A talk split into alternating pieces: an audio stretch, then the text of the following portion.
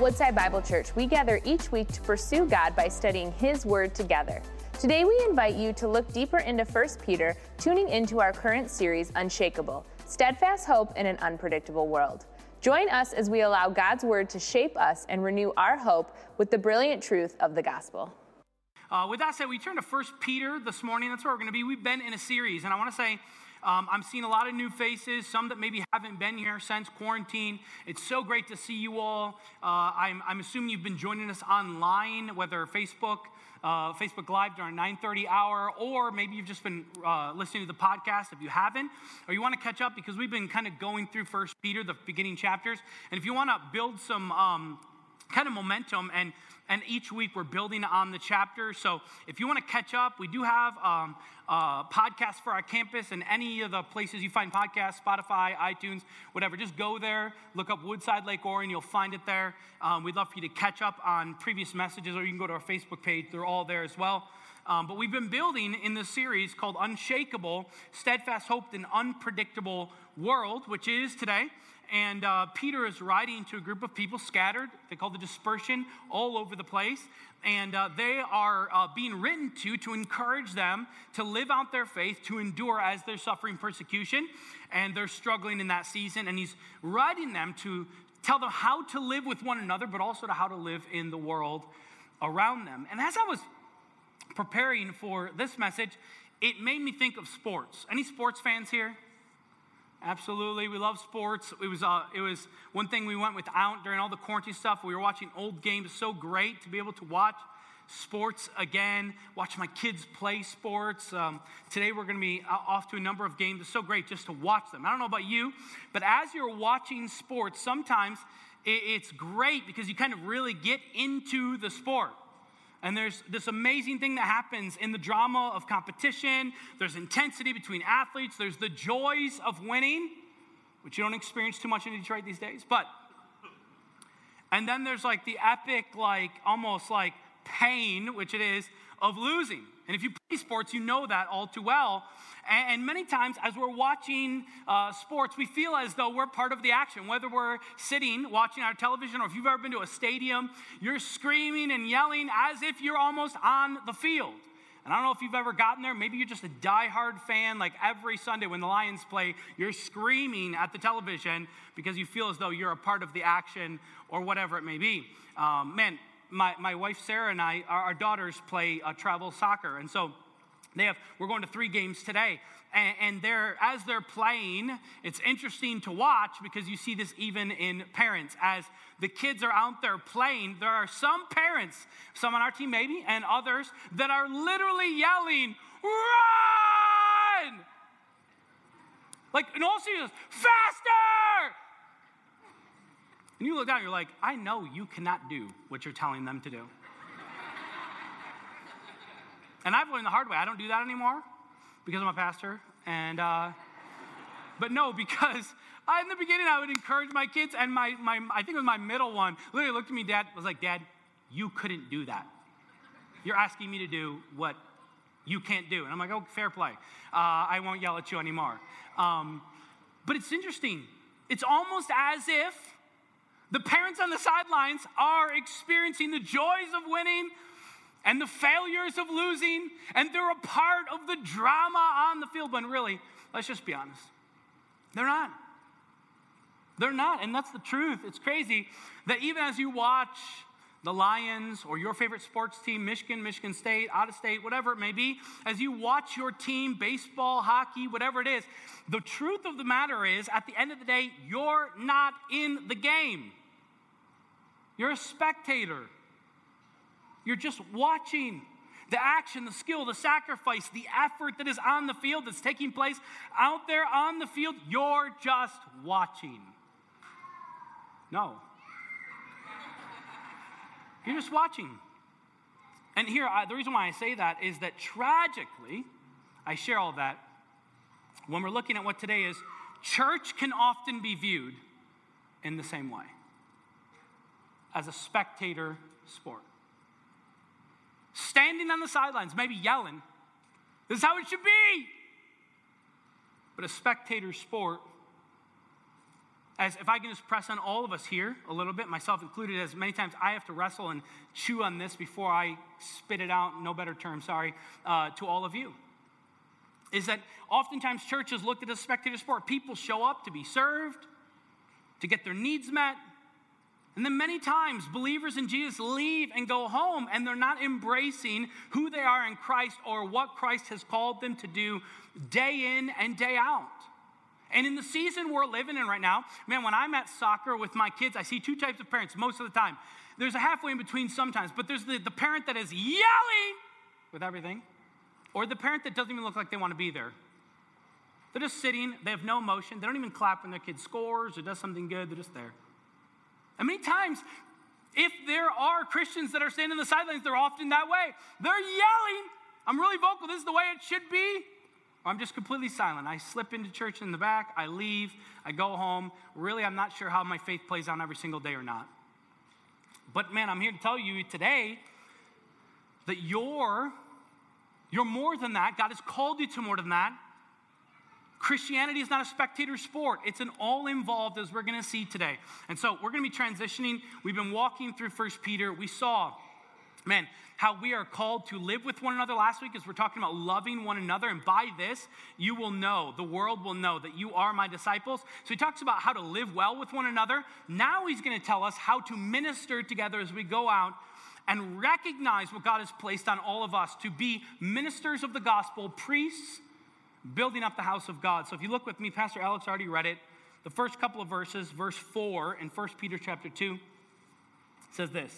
As you come to him, a living stone rejected by men, but in the sight of God, chosen and precious. So he, he acknowledges Jesus is a living stone, but he's rejected by men, but precious in the sight of God. You yourselves, like living stones, are being built up as a spiritual house to a holy priesthood to offer spiritual sacrifices acceptable to God through Jesus Christ. So, just two quick things this morning. The first one is to recognize your place in the house of God. Recognize your place in the house of God. Real quickly, in these verses, the physical house of God is no more. The structure of the temple is no longer necessary according to this and many other passages in Scripture. During the Old Testament, everything centered around, early New Testament centered around the, the temple and the rituals they had there. Man, they would have animal sacrifices and burnt offerings and pilgrimages that they would go to Jerusalem to go to the temple, and they would go there to worship God because that's where God dwelled. Now, with the coming of Christ, I mean, if you want some fun sometime, read the, the book of Hebrews and contrast it to everything that's said in Leviticus and how Christ fulfilled all of it. Christ fulfilled uh, a one time sacrifice for all. Christ is now the temple. Christ is now the great high priest, and all of it is fulfilled in Christ Jesus. So there's no longer a need for a physical temple anymore. Now God has birthed a new people, a new covenant, and it is the church. And He calls us something here. We're called the people of God, the body of Christ in other places. Here He refers to us to as this, this spiritual temple or spiritual house, and He calls Christ a living stone, which we'll come to back to in a while but he's getting this picture is that Christ, as he's called in the other places, the chief cornerstone, that if you built a house and you want it to be square and secure, he's the foundation squaring of the corner that everything else is built from there. And he's a living stone, Christ. And then from there, he says, We are living stones, being built up by Christ into this spiritual temple. Can I tell you? Whoever you are here today, if you've placed your faith and trust in Christ, everyone who is in Christ has a part of this that you are a, a stone, a living stone being built up on Christ into a spiritual house. This is good news for us. This is good news because everyone I'm looking at today, if you know Christ, you have a place in the house of God. You have a place. There is no place in, in any spiritual house of God where you are not a part of. God's uniquely gifted and placed you that He's building this spiritual temple, this spiritual house, and you're a part of it. It's awesome. It's amazing, right? But He goes further than that. He says that we are a priesthood.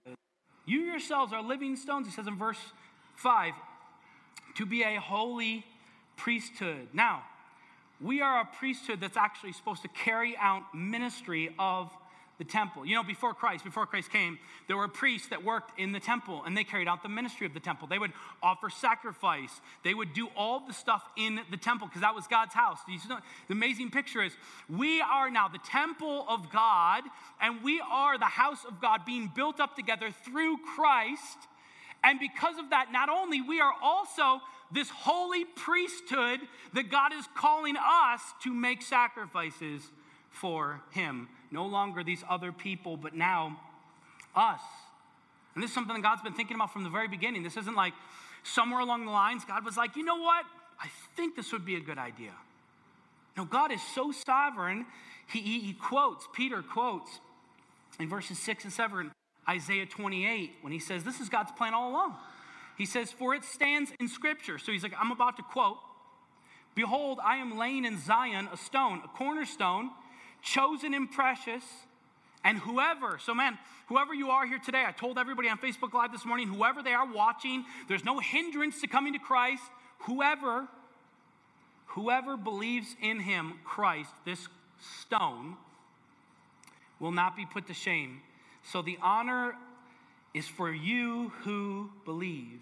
You see, Peter's saying, like, this is this is God's house he's building up, and it's been a plan, the plan the whole time. And now here I'm building up this house, and it's your honor to for those who believe to be a priesthood that gets to minister. No, so here's the deal. This is why, for me, I'm making such a big deal. Of this. You're like, Jim, this is, I've heard that my whole life. Chill. I get it. This is why it's so important. The reason why it's so important for me is there is not, and I want, I want to say this twice, there is not a special class of believers who are part of the temple who get to serve as priests. All get to he says, You who believe have this honor. Any and all who believe have this honor. You get to be a part of God's house, you get to be a part of God's ministry. There's no like, hey, you're born a Levite, now you get to be a priest and you get to do all this special work. Now, you are born into the people of God. You're born into the family of God through Christ, and now each one of us gets to do the work of ministry. Each one of us gets to do the work of a priest. There's no spectator sport. Christianity is not a coming and dwelling and watching and receiving. No, Christianity is an all hands on deck ministering of the Spirit of God as a, as a holy priesthood sent out for the mission of God. And we're a temple, like a spiritual house that is being built up one stone at a, time. And it's not because he didn't be like, look down and be like, yeah, you know, so and so, man, they got a lot of skill. We should get them in. Jim, he can talk halfway decent. We need him. Hey, Ryan can sing. This person can do that. They got some good skills over here. Like, so we need those people in the house. No, none of that. It's not any merit of our own. It's because Christ, the chief cornerstone, we're all being built up. That's why. And he's building this amazing spiritual house. Man, again, I feel like I'm using a lot of sports illustrations today, but I don't know if you remember back in 2016, uh, the Cleveland Cavaliers, they won their championship. LeBron James finally brought it back to his hometown, as he said he was always going to do. If you're a, fan of anything in Ohio, please leave. Now, uh, I'm totally kidding. I'm totally kidding. We're all one in Christ. Um, it's all good. But I remember that day, and I remember reading a story because, right, it was fine, it was all good and well. Like LeBron finally brings home a championship, that's great. And when you win a championship, you get a ring, a championship ring. And these things are no joke. They're huge, they got diamonds all over them, they're fantastic, right? And so all of the team members got one of these rings, right? And maybe some executives and some other people, but, you know, not everybody gets one. The team that won got them. Well, I don't know if you ever read about it, but it's a fascinating story. That was normal. Dan Gilbert, the owner who owns most of Detroit as well now, he actually bought all the team the rings they were supposed to get them. But additionally, he bought another thousand plus rings. They're not cheap. Same ones that the players got. He bought another thousand. It's crazy. And he gave them to every person, every employee of the Cavalier franchise security guards, hot dog vendors, ticket takers, janitorial staff, whoever they were, they got a ring. Isn't that fascinating? It was amazing. Why? because he understood something that you are a part of the team. The guys on the on the on the um, the court maybe did all that, but they wouldn't be able to do it without everyone else. And it's an all for one and one for all. You're all part of this team, and it's not a spectator sport. I tell you, that's exactly what I'm talking about here. It's not as though pastors or professional Christian workers are the one who do the working of the ministry. No, it's actually false. It's the priesthood of the believer that we're called to actually do everything actually. And our job as like pastors is supposed to equip you to do the work of the ministry. So man you're equipped fully equipped. Same as me. To lead your neighbor to christ. You're fully equipped to shepherd someone and grow them up to become more like jesus you're fully equipped because you're equipped with the spirit of god in you and man, when you look at this passage, it's amazing, but I just, I, I know that someone's probably asking, because I ask myself when I look at this, what does it mean to be a priest for God? Like next week, everybody's gonna show up with a robe, some people have cool hats, it'll be great. What does a priest for God look like? Well, it's amazing when you look at the text. It says in verse 5 You yourselves, living stones, are being built up by a spiritual house, right? To be holy, to be a holy priesthood to offer spiritual sacrifices acceptable to God through Christ Jesus. So, our purpose, our role is each as a priest of the house of God to offer spiritual sacrifices. Isn't that so helpful? now people are like, okay, second question. What are spiritual sacrifices? Um, seems a little vague there, Jim. I'd like a little more detail, right? So you look at this, and it's an important question. What are these spiritual sacrifices that we're called to make? Now, Peter doesn't flesh this all out in the immediate text, but he just spoke at length about a lot of different stuff. Live holy as the Lord is holy. Love one another. Like all these things that he has been talking about, we can quickly apply them to spiritual sacrifices that we're called to live. But I think I would go even further to say everything we do as followers of Jesus Everything we do by the power of the Holy Spirit and in the name of Jesus would be spiritual sacrifices. Every bit of obedience we do in, in, shepherding our children, every bit of obedience we do in our marriage and loving one another sacrificial, every bit of obedience of waking up early, though it's hard to spend time with the Lord, every bit of obedience is a spiritual sacrifice. It, it's, it's amazing. Uh, um, a guy that Peter would have known well wrote very something very similar in Romans chapter 12, one of my favorite passages in all of Scripture. For 11 chapters, I've told you this before, the Apostle Paul is literally just venting, telling everybody the most amazing book, maybe in all of Scripture, to tell you what you have in Christ Jesus. 11 chapters. He didn't write it with chapters, but we put the chapters there. But he wrote for 11 of our chapters. Transition in chapter 1, he says this I appeal to you, therefore. Therefore, what? Therefore, I wrote to you for 11 chapters on what you have in Christ. He says, by the mercies of God, like everything I just told you about. He says this to present your bodies as a living what? Sacrifice. A living sacrifice.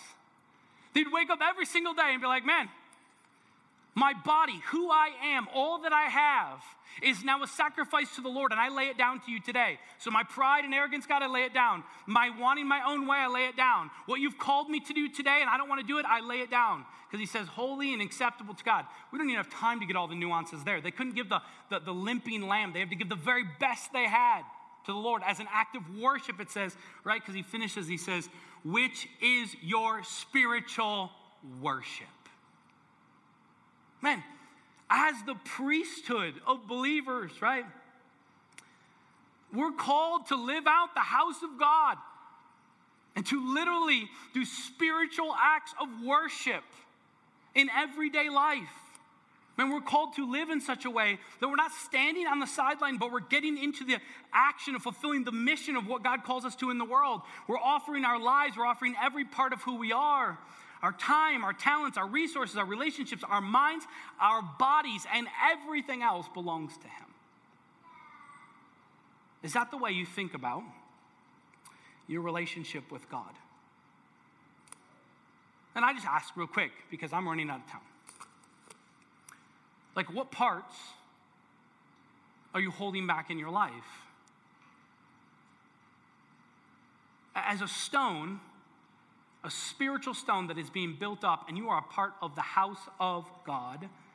Which part of your life are you not willing to sacrifice to Him? What area of your life are you not willing to allow the Spirit to have His way in? Is it your family?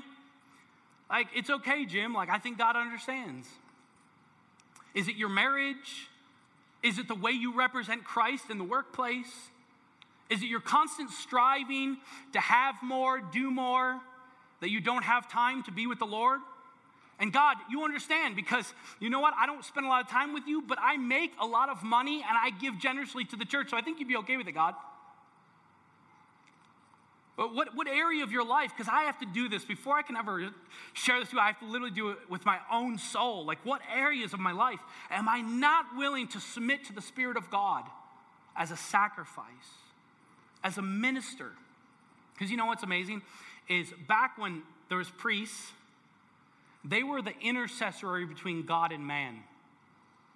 They were the mediator between God and man. What's amazing is Christ came as the great high priest. Now he's my mediator between me and God. But what's amazing, he's empowered us as little priests to go on into the world. And now you represent God in all the places you are. And now you get to mediate between God and man. So you live in such a way in your workplace, in your home, in your neighborhood, in your family, so your kids don't one day walk away from the Lord that you might mediate between God and man. Can I just tell you, church, recognize recognize your place in the house of God. You are a priest and you have a noble calling to fulfill the mission of God in the world with all of your life. What part is not in that journey? Only you know that. Then, uh, second, if you look at verses 7 and 8. So the honor is for you who believe. But for those who do not believe, the stone that the builders rejected has become the cornerstone, and a stone of stumbling, and a rock of offense. They stumble because they disobey the word as they were destined to do. The second thing is don't stumble over the word of God. Don't stumble over the word of God. Peter here is quoting uh, Psalms 118, 22 and Isaiah 18, 14. We don't have time to get into every nuance of this. And he's quoting this. Here's the big reason. He's quoting this to show that the stone, the cornerstone of God's covenant people, is also the stone of stumbling that was told about in the Old Testament that people would stumble over, mostly the Pharisees and the Jewish people who de- declined Jesus to be the Messiah. But what's amazing is, is that not everybody was like that. Many people accepted Christ. You are here today because you hopefully have accepted Christ as the Messiah, as your Savior. And there's this great comparison in the text, right? I mean, this great comparison that he's making that some people see Jesus chosen and precious. He's being built up. They're, they're part of the spiritual house, receiving honor. They're a holy priesthood with Christ, but some people reject him. I mean, some people stumble over him, some people take offense at him. Can I just encourage you in the world you're living in? People aren't going to like Jesus. Like, go out knowing that some people are going to stumble over him. They've been stumbling over him for a long time. And they're going to continue to do so. It's this, this transition, or excuse me, this comparison, right? I think about it this way. Um, Sarah and I have been moving over the last while, and um, we've been like just getting rid of all of our stuff and trying to like downsize from our house and move and put things in storage and all that kind of stuff. And man, we've been going through so much stuff, and I, I'm, I'm I've learned something amazing. You can sell pretty much anything on Facebook Marketplace. Literally, I'll be like two seconds from throwing it in the trash because I'm just over it and we got to move and we can't do this anymore. I'm like, eh, someone might buy this. I put it online. I'm like, sweet mercy. Like, they're going to pay me that much money for this? Sounds good. All right, I'll meet you at this time. Right? What, the, the, what's the, the saying? Um, one man's trash is another man's treasure. This should be the slogan of Facebook Marketplace. Like, seriously, it's amazing what you see as worthless and someone else sees as wonderful. Can I tell you, that's exactly what we do here in this space. What you're living every single day. What you see as wonderful and to be worshiped in Christ, many people you're going to interact with every single day in the world see him as worthless, a stumbling block, an offense, something that is offensive to them, that is wrong right? I mean, and, and let's just be honest, there's, there's a number of things that people struggle with what Jesus said. Some people respond in repentant faith, and other people uh, take an offense and run the other direction. I mean, man, many people are offended when Jesus says He is the way, the truth, and the life, and only to the, the only way to the Father. Sounds like, man, that's pretty inclusive, exclusive. But it's true. Many are repulsed and says that, man, Jesus insists that you must be born again. And this seems super drastic. Many are offended or repulsed that insists, uh, man, that Jesus says that you have to repent. You have to come to the cross. You have to deny yourself and take up your cross and live for Him every day. A lot of people are put off just for the fact that they're told that they are lost, guilty, broken, and in need of a Savior and need of someone to take their place and wash over them, or else one day they will experience the judgment of God. They're like, no, I'm not that bad of a person. I can make myself better. And they're offended by these things. The living stone is now the stumbling block and the rock of offense that he's talking about here. I mean, before we go any further, can I just tell you that as we are priests in the world doing spiritual acts of worship, can I just ask that our church, the only thing that offends people in your life would be the gospel? The gospel is offensive as it is. May the only thing in our lives as we live with our neighbors and our networks and the people that we're sharing truth with, and we're standing up for truth and all that kind of stuff, may the only thing in your life or should be in your life that is offensive to them is the gospel of Jesus Christ. We're unashamed about that. But may everything else in our life not be offensive at the sake of the gospel. Because here's the deal this is who Christ is. And many times we have to come, we always have to come, excuse me, humbly understanding who we are before the Lord. And it's not easy, but it is good and it's what we need because it's true. Because I am broken, I am lost, I am in need. And Jesus is my true substitute. He is the only way, the truth, and the Father, only way, truth, and life. He's the only way to the Father, and I have to accept that. I can't stumble over the Word of God. And if you're here today, again, I say this all the time I'm not worried about how much you come to church. I'm not worried about how much you've given to church. I don't know how much time you've given to the least of these, but at the end of the day, if your faith is not in Christ, you have stumbled over this Word. And Christ has become an offense to you. What we want to see, rather than that, is what we see in the whole text is our big idea is to build our lives on the cornerstone of Christ. He is chosen and precious. And we, as the church, are being built up into a spiritual household. It is an amazing honor, as the text says, because we have a purpose and a mission as the priesthood of God to go out into the world. So I ask you, have you recognized your place in the house of God? What places of your life are causing you to stand on the sidelines and be like, keep doing it. You're doing good. Or where's God said, step in, move to action. Being a follower of Jesus is not a spectator sport.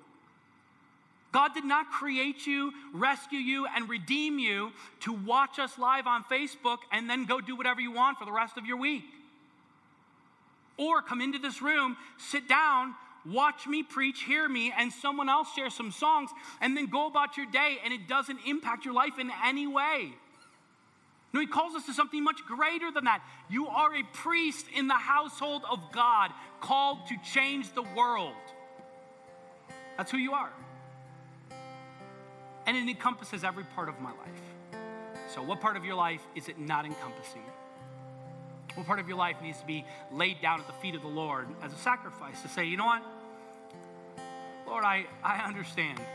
I get it. And I need to try again. Thank you for joining us as we study God's Word together. We would love to hear how God is moving in your heart and get you connected into the Woodside Bible Church family. Head to woodsidebible.org slash connect to introduce yourself to us today.